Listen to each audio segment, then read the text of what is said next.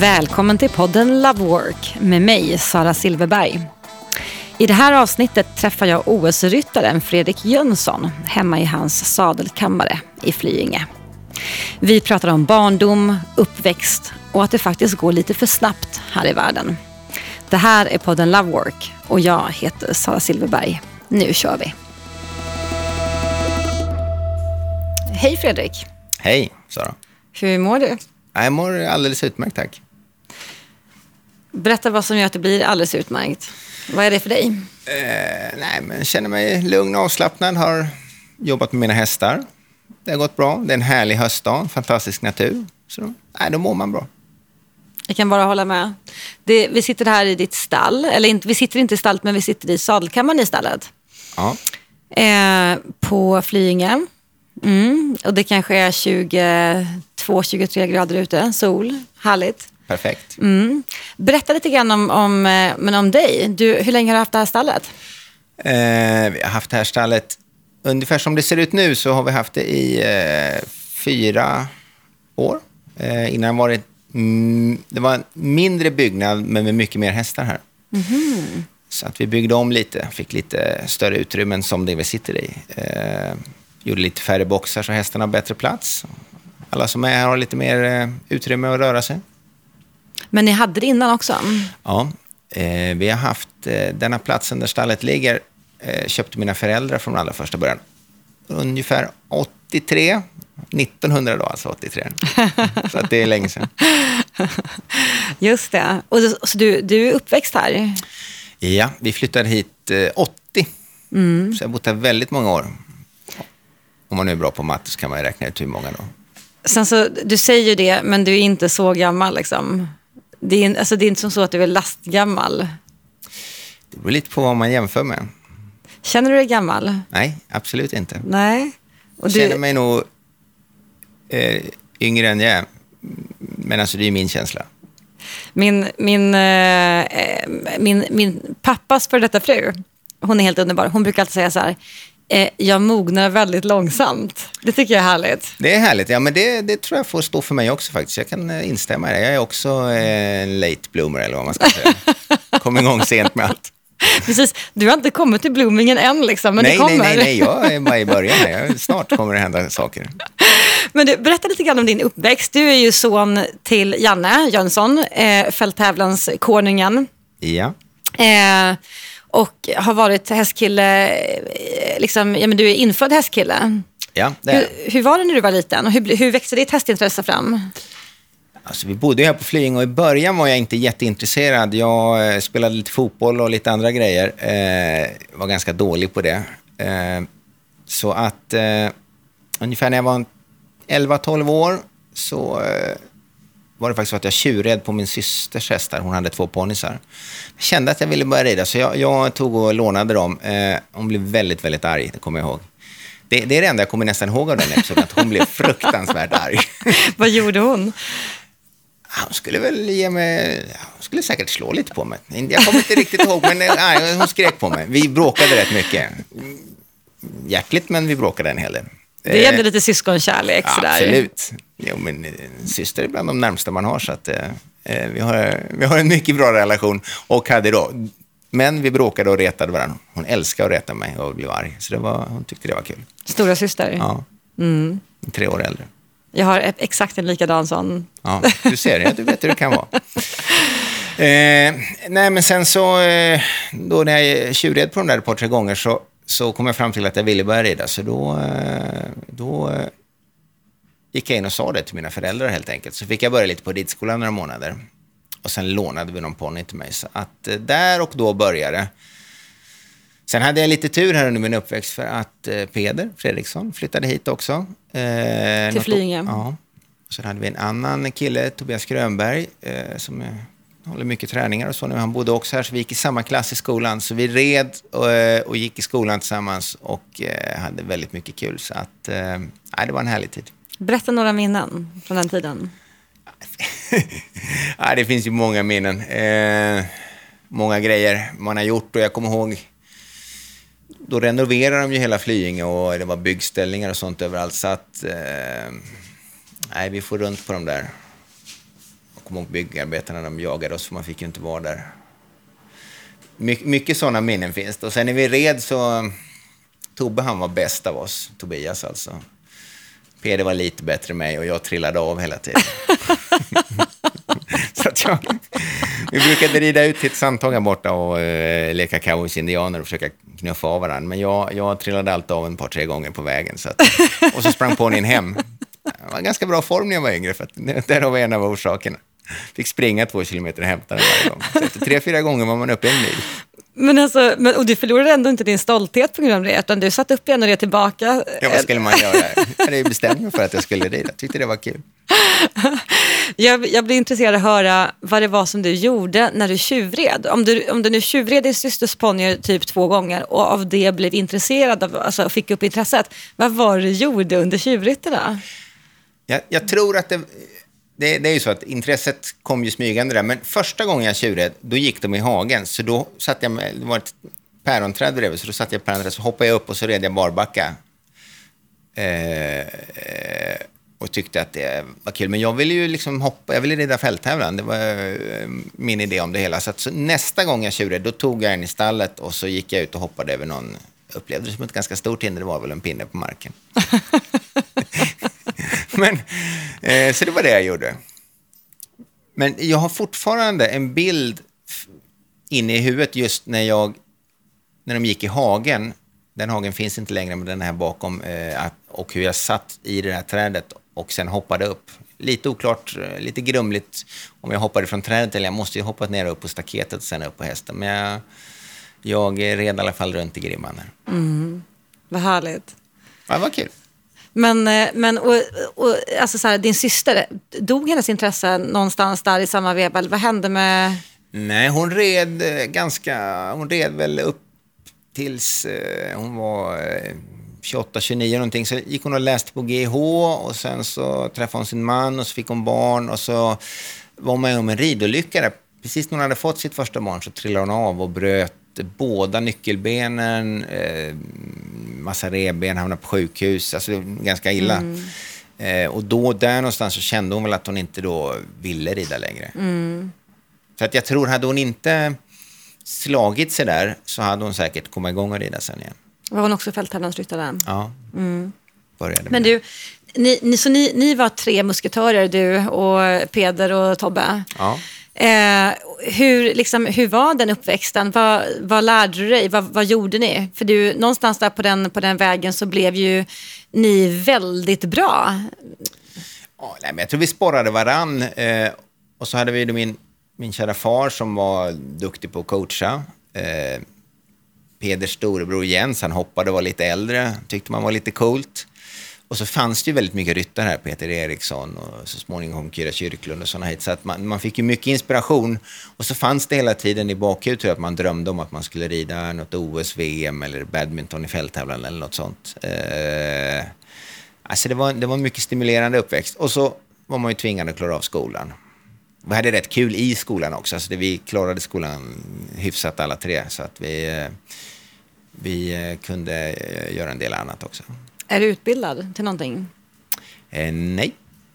Jag har ju alltså, jag har ju gått gymnasium och jag har läst lite på universitetet, men jag har inte utbildat mig till något. Jag har ingen examen eller något, nej. Har du, har du någonsin alltså, drömt om det eller tänkt på det? Alltså, efter eh, gymnasiet, eh, jag gick ju samhällsvetenskaplig med politisk inriktning, så att jag, eh, efter det så läste jag lite teologi och historia så. Jag hade planer på att bli lärare. Eh, mm. Men eh, sen så kände jag att nej, ska jag rida så, så satsar jag hellre på det. Det där förvånar mig faktiskt inte alls, därför att du är så pass bra på att filosofera. Eller så här, du är väldigt bra på att så här, tänka i större tankar. Liksom, och dra med intressanta paralleller och slutsatser och sådär. Så det där, nu, nu går det liksom upp för mig vad det mm, kommer mm, ifrån. Det kommer ifrån. Mm. Ja, nej, men det var... Eh det kom redan på gymnasiet.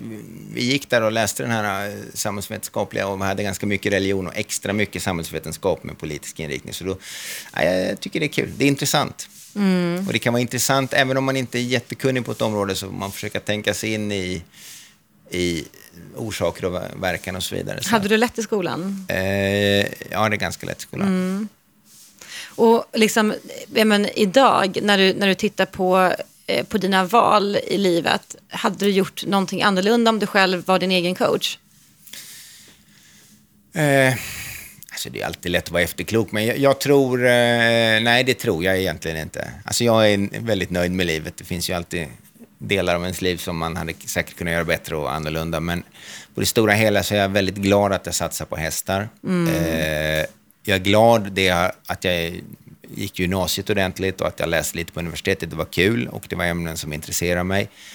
Eh, så att eh, det, det, känner jag mig liksom nöjd med. Sen visst, man kanske vid något, något tillfälle kanske man skulle fortsätta utbildas och blivit, skaffat ett vanligt jobb, men då hade jag ju inte suttit i detta stallet här nu. Mm. Jag tror att eh, den satsning jag gjorde och med hjälp av att jag har min familj omkring mig som förstod varför jag vill satsa på hästar så nej, det har bidragit till mycket livskvalitet.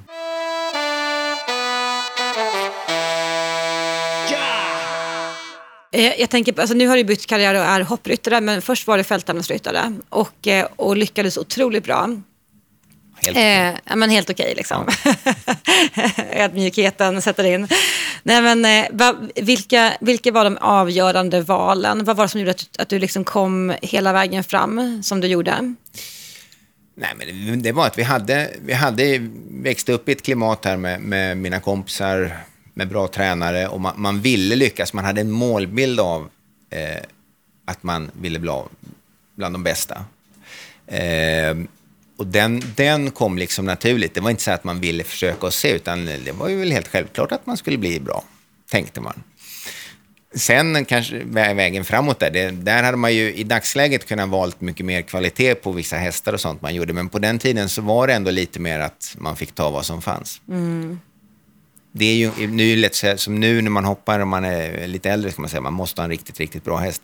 Men det är klart, när man är 18 så och då tänkte man att allt är möjligt också. Nu kanske man har sagt att det där är nog inte lönt, men, eh, men där och då så tyckte man att det var lönt. Så gick det bra ibland och mindre bra ibland. Men hur gjorde du då? För du måste ju ändå ha jobbat som tusan för att kunna komma hela vägen upp. Ja, det handlar mycket om att försöka hitta hästar. Eh, och då där hade jag min far, han är ju, tränar mycket, så mycket hästar, så ibland så fanns det hästar då som var av någon anledning udda eller blev över och de försökte man ju kanske få då tillgång till. Så får man, fick man försöka använda de kvaliteterna de hade med, med de kvaliteterna man själv hade. Mm.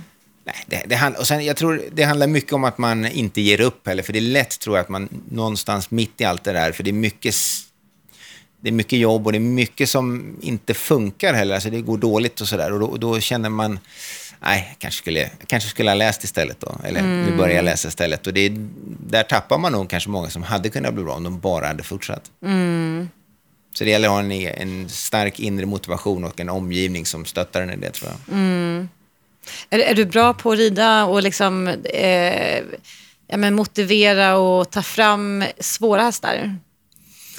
Eh, ja, jo, jag är hyfsat bra på det. Eh, och det kommer nog av att man hade lite udda hästar, man köpte fullblodshästar och sånt när man skulle rida fälttävlan. Då fick man ju försöka göra, göra dem till fälttävlanshästar. Så att då vande man sig vid att man fick rida på vad man hade. Och det är ju, som sagt, det finns ju ingen sport i att rida en häst som inte är så bra, men alltså, eh, man lär sig mycket av det, det gör man. Mm. Och nu gillar jag att hålla på med hästar och det är ofta sådana som kommer kommer till ens tillgång för att de är lättare att komma åt om de har någonting som gör att de är lite udda. Mm. Men när, när, du säger det, eh, betyder det att, att om de inte hade varit udda och ändå lika talangfulla, vart hade de gått i så fall någonstans? Det vet man inte, men, men som det är i dagens läge så är det ju... Det finns ju många ryttare som har eh, mycket pengar omkring sig och så vidare som kanske då hellre tar de hästarna eller köper upp de hästarna. Så du har fortfarande lite udda hästar? Nej, nej. Nu, nu satsar vi på yngre hästar och sen så får vi se vad som blir. Men sen är det så, många av de hästarna som blir riktigt bra, de är ju lite udda. Det är därför mm, de blir bra. Mm. Och det tror jag dels beror på att de har väldigt mycket talang och kanske eh, också då eh, kan vara lite åt det nervösare hållet eller väldigt explosiva och så vidare. Och sen, i och med att de är lite udda så lägger man mer tid på dem. Mm. Och då får man en bättre kontakt och de får mer kvalitativt jobb. Mm. En häst som funkar väldigt enkelt, när den är ung så, bara, ja, så tar man den lite så hoppar man över den för det funkar ju. Så funkar det, funkar. Till slut har den fått kanske lite för lite jobb. Det där är intressant. Jag snackade häromdagen med, med Lina Dolk, en jätteduktig ung tjej som eh, tränar i dressyr, som fick ta över Biggles efter Christian från Krusenstjärna. Ja. Eh, hon sa det att eh, bara för att han var en hingst och kom in i stallet, de hade inte ett liksom, eh, men så pass välordnat stall att, att en hingst skulle kunna lätt men så här, men ha sin egen paddock och hagar och sådär. Nej, utan, det var inte förberett. Nej. Eh, så hon fick liksom ta ut och leda honom tre gånger om dagen i 20 minuter och liksom verkligen se till att han fick sin liksom dagliga motion och sin egen tid och kan liksom, men alltså ändå kunna ha ett bra liv. Eh, Hon sa det att tack vare det att de spenderade så pass mycket tid med honom, mycket, mycket mer än med någon annan häst, så fick de en så pass djup relation som varade liksom, men, det, men på ett helt annat sätt liksom, än vad man kanske annars hade haft. Så att någonstans är det som du säger, att man behandlar, men, om, man, om man spenderar mer tid eller jobbar mer med den här så blir det också ett annat resultat i det. Jo, nej, men så är det. Och det, där ser man ju, det är jättemånga ryttare som, som är, blir duktigare. De lyckas ju alltid då med sin första häst väldigt bra. Men sen så får man ju för sig att det ska gå eh, tio gånger fortare med alla andra och det ska bli lika bra, men då blir det oftast inte det. Det, det har man ju känt själv och det ser man ju ganska tydligt. Att, eh, när man skruvar upp farten för mycket och vill få för mycket utveckling på kort tid, då blir det sällan lika bra. Men nu börjar jag också hamna någonstans i det som jag tycker är så intressant, eh, men i, i det som vi har pratat om innan. Och det här med tiden och att, liksom, att eh, ja, men dagens hästsamhälle ofta förväntar sig liksom, men snabba resultat. Både människor och liksom, men utveckling på hästarna. Och det ska gå så himla snabbt, liksom, det ska gå så himla bra. Ja, Jag tycker hela samhället, vill, alltså oavsett om vi pratar hästar eller andra former, det ska gå snabbt och det ska finnas en quick fix på det och är det inte bra då så lägger man det åt sidan eller kasserar det. Det är ju lite den världen vi lever i. Och, och, det, och det där är ju en avvägning. Det är ju jättebra att man gör massa grejer och att visst, man ska inte hålla på med saker som inte kanske är lämpade för att hålla på för länge. Men, men eh, man tappar nog en del eh, hästar och kanske en del ryttare också på vägen i och med att de hade behövt lite mer tid att utvecklas. Men också sig själv. Man tacklar sig själv på vägen. Absolut. Det är, är lätt att komma in i ett ekorrhjul där man bara gör massa grejer och det kanske funkar, men det blir inte riktigt, riktigt bra. Och så kör man bara på. Och så kör man lite till och lite till och lite till. Så är det väl med allt i livet. Jag tror det är lätt, det är lätt att det spinner för fort. Jag tänker på den historien eh, som är, jag tycker den är så pass väl värd att berätta igen med, med din eh, nuvarande topphäst Coldplay i, i, i men dina, både di- dina, eller den tiden du har lagt ner och den tiden din pappa lagt ner på att han skulle hoppa vatten bland Ja. annat. Ja, nej, det är ju, han var ju, när vi började när han var fyra och fem år så var han ju jättebesvärlig med det mesta, så då fick man ju ta en väldig tid. Så det blev inte något unghetstävlande nästan på grund av den anledningen. Och sen hade han ju problem med vatten långt upp i sin karriär. Han hoppade 1,50, han hoppade bra, men han hoppade inte öppet vatten.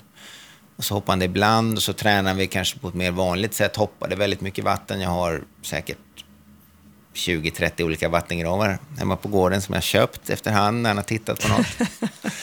så han har kostat en hel del. Eh, men, men sen var det i alla fall så att vi var en tävling i utomlands och han stannade på det öppna vattnet.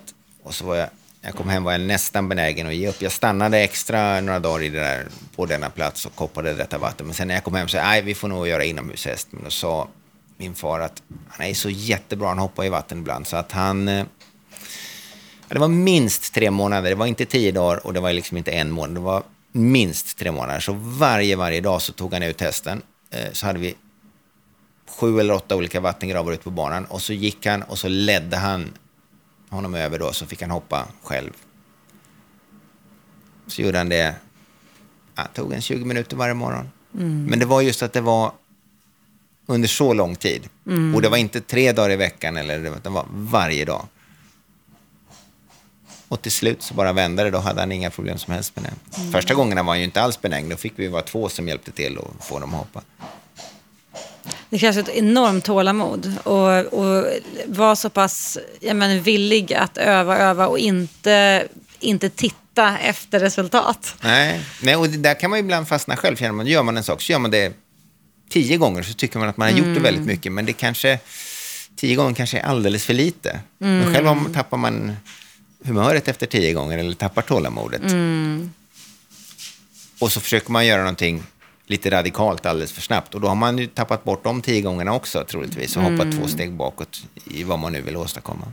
Men alltså vilken otro, otrolig lärdom att kunna, alltså, men, både för, såklart för hästen och för dig, men, liksom, men, men, även, för, men så här, även för mig eller för oss som hör historien, i att kunna men få det bekräftat om och om igen i att, att tålamod är en dygd. Att eh, om man jobbar länge för någonting så ger det resultat. Men det är ingen quick fix. Det finns inte, det lönar sig att, att spendera tid.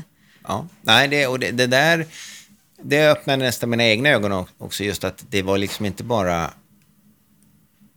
några gånger, utan det var väldigt många gånger. Mm. Och så mm. samma sak, samma sak. Så det kan man ju tänka, falla tillbaka på ibland när man tänker varför saker inte funkar med någon häst. Att, mm ja, men det, det är kanske så att vi måste göra det här så mycket enklare och så mycket mer. Mm.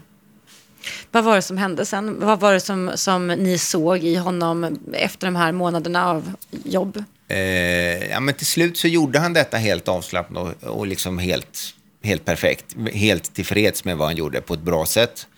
Eh, och då hade det ju faktiskt blivit så att då var det, hade det blivit vinter här uppe, i, eller var på gång över vinter. Så så blev det lite lugnare och lite inomhustävling. Och sen eh, på våren efteråt så åkte jag till Italien väldigt tidigt. Så visste jag inte om det skulle sitta i, men då kände jag direkt när man styrde på en stor vattengrav att han var helt med på noterna och eh, gjorde ett väldigt bra språng. Så att eh, det var skönt. Men, men eh, även där och då skulle man inte vara helt hundra att det var helt övervunnet just på nya ställen. Men efter det har det varit mm. helt eh, perfekt faktiskt. Mm. Men, men vad är det som, eh, är, det, är det liksom vanan och självförtroendet eller är det också att han har faktiskt fått se att du köpte på dig liksom 30 gravar och han har fått se alla typer? Och... Jag tror det är en kombination. Jag tror att eh, han, han behövde se så många varianter.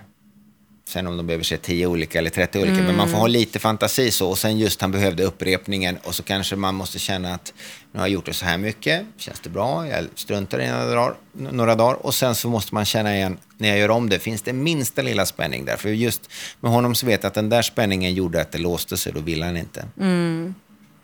Hur, hur, har du liksom använt dig av men, hela den historien, eller den stora lärdomen i, men, i andra hästar, eller med honom senare? Nej, men det är som i allt jobb, just att man, man låter det ta tid. Man låter, låter sig inte liksom falla i den tron att man kan fixa det lite snabbt. Och snabbt blir oftast med lite stora hjälper. Alltså det behöver ju inte innebära att det blir brist, men man gör, ber om väldigt svåra grejer på en kort tid. Och jag menar, förstår inte hästen vad man säger då, då kommer den troligtvis göra fel. Mm. Och blir man då också irriterad i det, då kommer den troligtvis att bli spänd eller möjligtvis till och med rädd. Och mm. då kommer den att göra det ännu sämre troligtvis. Mm. Det är svårt att gå fram och eh, köra en väldigt svår matematisk ekvation på franska till en svensk femåring och sen skälla ut dem om de svarar fel. Men det är, lite, det är lite den parallellen man kan dra. Det är lite så, ibland när man ber om fel saker till ens häst, så, så det är ungefär så uppfattar de det. Mm. De förstår inte vad man vill de känner sig lite obekväma med uppgiften. Och sen när de inte gör rätt så blir de till, till råga på allt så blir de tillsagda. Mm. Och det, det, kan man ju räkna ut själv att det, det är inte speciellt eh, uppbyggande. Hur, hur tränade du mod på dina fälttävlanshästar? Eh, det var samma, man, skulle, man, man gjorde det mycket liksom.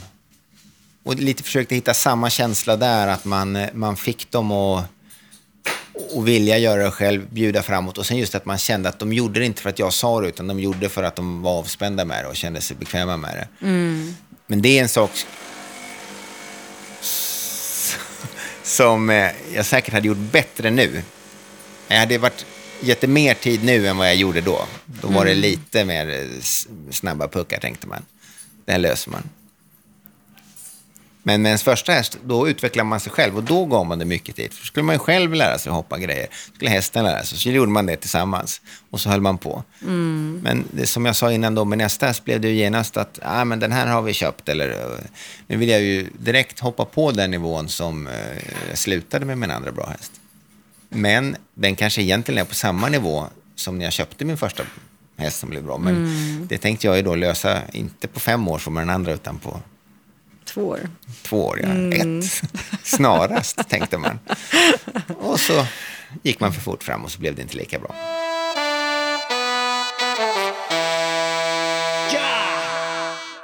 Men, men hur gör du då i så fall idag? För nu har du ett stall fullt med, eh, även med unghästar. Eh, liksom, vi, hur jobbar du idag? Vilken är din metodik? Eh, vad säger du till dig själv, till dina hästägare? Det är, det är just att det blir, det blir inga snabba, eh, snabba grejer. Och just för de yngre hästarna så sätter man ju upp mål att man vill att de ska gå på ett visst sätt. Men sätter nästan aldrig upp några mål i att man ska rida på olika platser och så vidare. Eh, för det kanske inte alls passar. Sen är det givetvis så att om det passar in för en ung häst att gå någon form av championat och sånt så är ju det en rolig grej och det förstår jag att ägarna vill. Men, men om det inte alls passar och att jag måste forcera det hela, då, då gör vi det inte. Mm.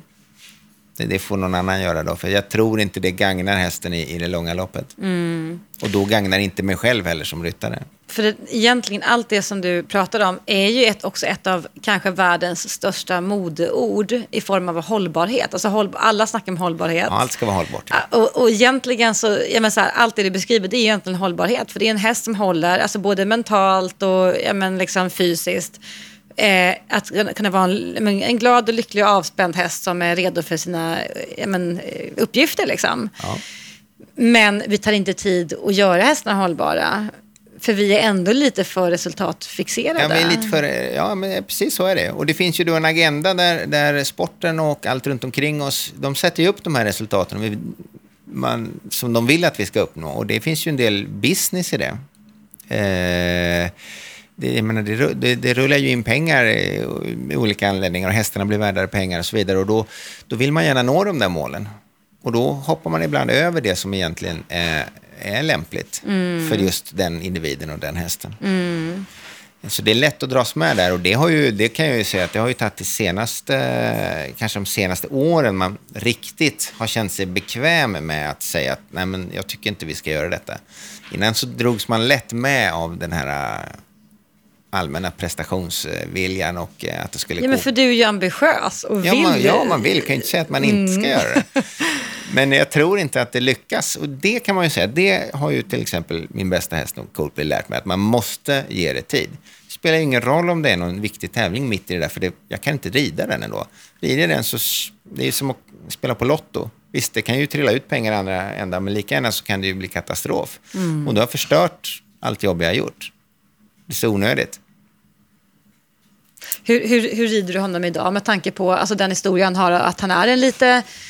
Menar så här, det, är en, det är en känslig häst som behöver ha eh, självförtroende och vara på sitt bästa läge? Ja, nej, nu, nu, nu eh, känner man honom så väl, så nu vet man vilka situationer han gillar och inte gillar. Och man vet ungefär hur man ska temperera honom till tävling. Eh, han, han, har lite två personligheter. Han kan vara väldigt lugn, nästan lite lätt flegmatiskt av in, introvert. Och sen från det så vänder han och blir väldigt, väldigt uppmärksam och sådär. Och det gäller att hitta precis den lagom gränsen eh, när man tävlar. Mm. För det är bra om, man, om han är lugn och, och avslappnad och ja, inne i sig själv så kan jag vara helt okej okay med det. Men sen när jag ska tävla måste jag ju få honom att vara på hugget. Så det, det, det, men de där grejerna lär man sig efterhand. Eh, och här hemma så gör han ganska mycket så här, jobb som inte liknar tävling, utan han får gå mycket på tur, rida på gräsytor, galoppera, trimma på lite sådana ställen så att det inte blir tråkigt för honom egentligen. Mm. Så han tycker det är kul att tävla. Mm. Nu, jag, jag, tänker på det som väntar nu nästa år med OS i, i Tokyo. Eh, liksom hur, hur, eh, hur, hur säker eller osäker är du på att kunna åka med dit? Nej, jag är inte säker alls. Jag har ju en väldigt bra häst och vi har gjort en hel del eh, bra resultat. Eh, några mindre bra också. Eh, det är ju så att ska man ta en, ett lag, en plats i ett svenskt lag så måste man ju vara väldigt bra. Mm. Och det hoppas jag att jag kan skruva upp några bitar till nästa år så att jag får en plats i ett svenskt lag. Okej, men då måste jag fråga här, för jag vill inte, så här, jag vill inte säga någonting för att lägga ord i mun, men då kan jag göra det nu. För att det, då handlar det egentligen om att kunna men så här, kunna preppa för det utifall att det nu blir så, vilket det hade varit fantastiskt ju, att du skulle kunna få en plats. Eh, och men det finns ju ändå en osäkerhet i så här, men liksom, men, båda ska ju vara i bra form och man ska Absolut. hålla. Och... Det är mycket som ska lyckas och eh, som sagt, det finns ju en hel del andra svenska bra ryttare som också vill ha de där Ja, precis. Så att, eh, jag menar, det är ju bara tre som ska rida. Det kan ju vara så att man är nummer fyra i världen, men man får inte rida. precis. Det är fullt möjligt. Men, Eh, preppar du för det ändå? Hur, liksom... Ja, man får ju ha fullt fokus på vad, vad man ska göra fram till OS så länge man är aktuell. Eh, Och för att vara så bra som möjligt när OS kommer. Eh, sen om det inte blir så, då får man ju ta någon plan B och se ut andra tävlingar att göra. Det, det är inte mer med det, utan eh, det, det finns ett liv med och utan OS, både sportsligt och för övrigt. Så att eh, det står ju inte och hänger på det. Men, men planen är ju att man ska försöka ta sig dit. Det ska man göra sitt absolut yttersta för. Men blir det annorlunda förberedelser med tanke på klimat och så vidare?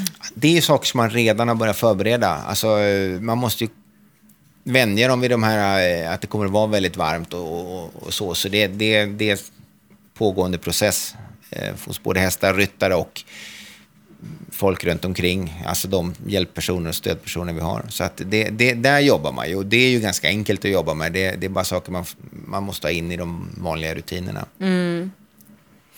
Eh, och som sagt, blir det då inget OS har man ju lärt sig lite nya grejer. Det är fint. Det är ju Det är- kanon. Man har fått basta lite mera. Och... Ja, jag, gillar ju sig att basta, så att jag, det, det gjorde jag redan innan. Jag kan elda lite extra nu då. Precis. Du, ehm, eh, det som vi har snackat lite grann om innan också, det handlar ju om, väldigt mycket om hälsa och liksom att kunna vara i ett gott skick själv. Eh, med hållbarhet och så vidare. Eh, vad, vad gör du för att kunna hålla dig i bra skick? Eh, jag har, nu är jag ju med i SOKs program här, så de, de har gjort ett styrketräningsprogram och eh, stretchingprogram som man måste göra. Det var ju var man ganska dålig på innan.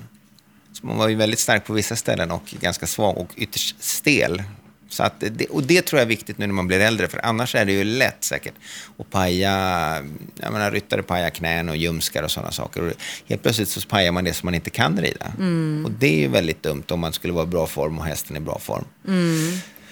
Eh, så det där, eh, de där programmen gör jag. Och sen, eh, Vad, vad gör du då? Vad är det för övningar? ja, det är en väldig massa övningar, jobbigt där. Tränar du varje dag? Mm, nej, inte varje dag. Jag borde nog göra det. Men eh, det blir inte riktigt varje dag. Men jag försöker göra så ofta jag kan. Och det, de har ju sett ut övningar som man kan göra här i stallet. Så att det ska gå lite fort. Eller för att man inte då ska känna att man säckar ihop när man ska ta sig till något gym. Just det. Mm. Vad, vad, är, vad är dina styrkor och dina svagheter? Rent fysiskt. Ja. Jag har väldigt starka ben.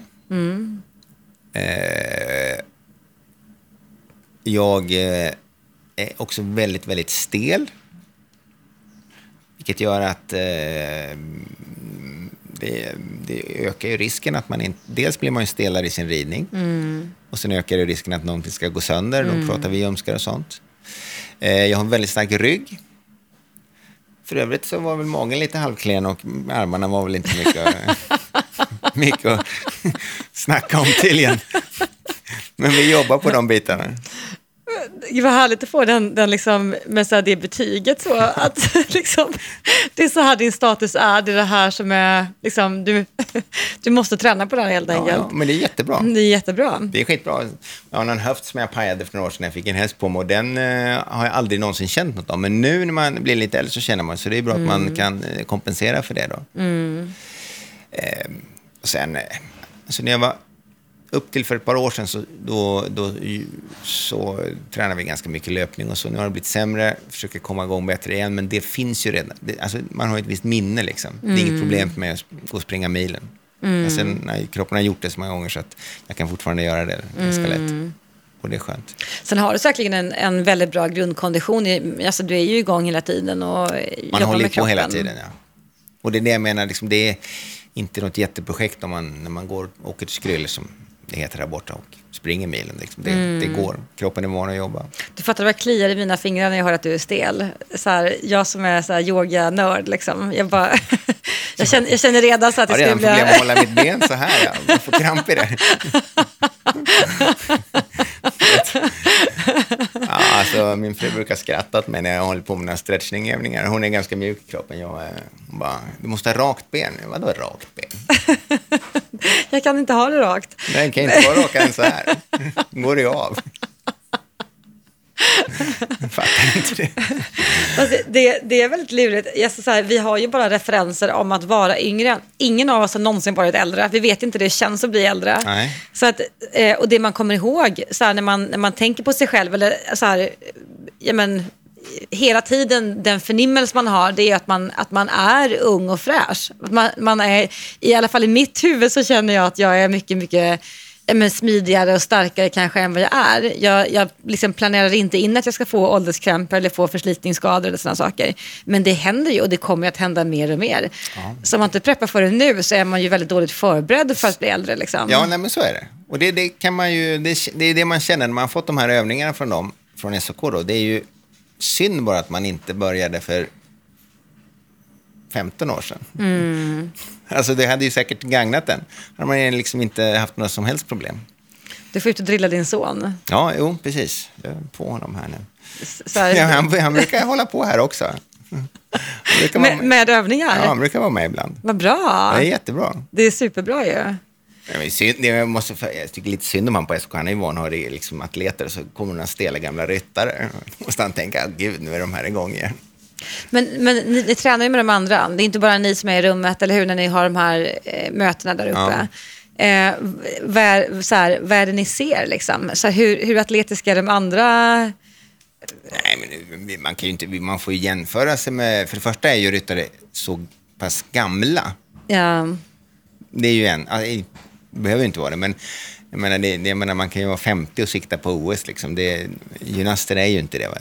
Man kan inte jämföra sig med dem. Men, men, eh, men jag tror att ryttare i dagens läge är generellt i bättre form än för 20 år sedan. Okay. Mm. Jag tror ändå ryttare har lärt sig att man måste ta hand om sig själv.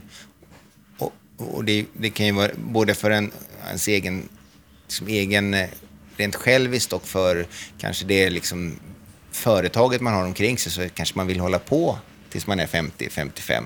För det är det jobbet man har. Mm. Och då fattar man att man måste ju ändå ta vara på sig själv. Annars kommer man ju kanske gå sönder på vägen. Då kan man inte jobba med detta. Mm. Så det, där tror jag det finns faktiskt en viss eh, insikt som har blivit bättre bland ryttare. Mm. Folk försöker liksom jobba med de svaga sidorna och hålla sin kondis. Och, ja. Mm. Vad, vad, vad, tror du är viktigt för dig eh, för att kunna vara på topp framöver? Vad måste du satsa på? Jag måste fortsätta med mina smidighetsövningar. Komma igång och jogga ännu lite mer. Gå ner lite i vikt. Ja, kan nog bli rätt bra. Är du lika, lika nördig som Peder är? Att du kan bestämma dig för någonting och sen så gör du det? Ja, jo, det kan jag göra. Jag tror han är lite nördigare än vad jag är. Han är bättre också. nu i alla fall. Ja, nu, jo, absolut. Men jag sa ju att jag kommer igång sent. Men det är ett par år. Late bloomer it is. Exakt. Vänta 10-20 år, sen får vi se dig. Då jävlar. Precis. Du, eh, jag tror att det är dags att runda av. Eh, och eh, om vi ska vara lite präktiga, jag, vet, jag, har precis hört när jag lyssnar på andra poddar att man ska försöka att inte vara präktig, komma typ med så här, de tre bästa tipsen eller något sånt där. Men jag tänker att vi ska göra det ändå. Om du skulle dela med dig av någonting som eh, men alla dina eh, elever eller de som lyssnar ska kunna få ta med sig inom liksom, det som du tycker är viktigt. Ja. Vad skulle det vara i så fall? Eh det är faktiskt analysera. Det är oavsett om du tänker eh, hur du gör en övning eller, eller varför du gör en övning. Men alltså, en, en analys av vad du har gjort, så måste man reflektera på det och känna vad man ska göra åt det och så måste man låta det ta tid. Men det blir så lätt att man gör saker för att någon säger det eller för att man tänker det. Men man måste ändå tänka varför gör jag det och hur ska jag göra det? Och, och sen så måste man tänka, blev det som jag tänkt? Blev det något resultat av det? För att kunna kanske träna på något annat eller göra något annorlunda. Men det blir så lätt att man bara gör massa grejer för att man bara gör dem. Och sen så lägger man det åt sidan för att man kanske inte tycker det är bra. Men man måste ändå tänka, vad är det vi vill åstadkomma och hur åstadkommer jag det? Och lyckades jag med det jag ville. Men man måste våga prova saker. Men eh, jag upplever att folk inte riktigt ger sig den tiden att tänka igenom saker och ting. kanske blev lite flummigt det där, men Men du är lite flummig. jag har ju läst teologi och sånt, så absolut. Det lät för- som min fru, flummig. Tack så jättemycket Fredrik. Ja, tack själv.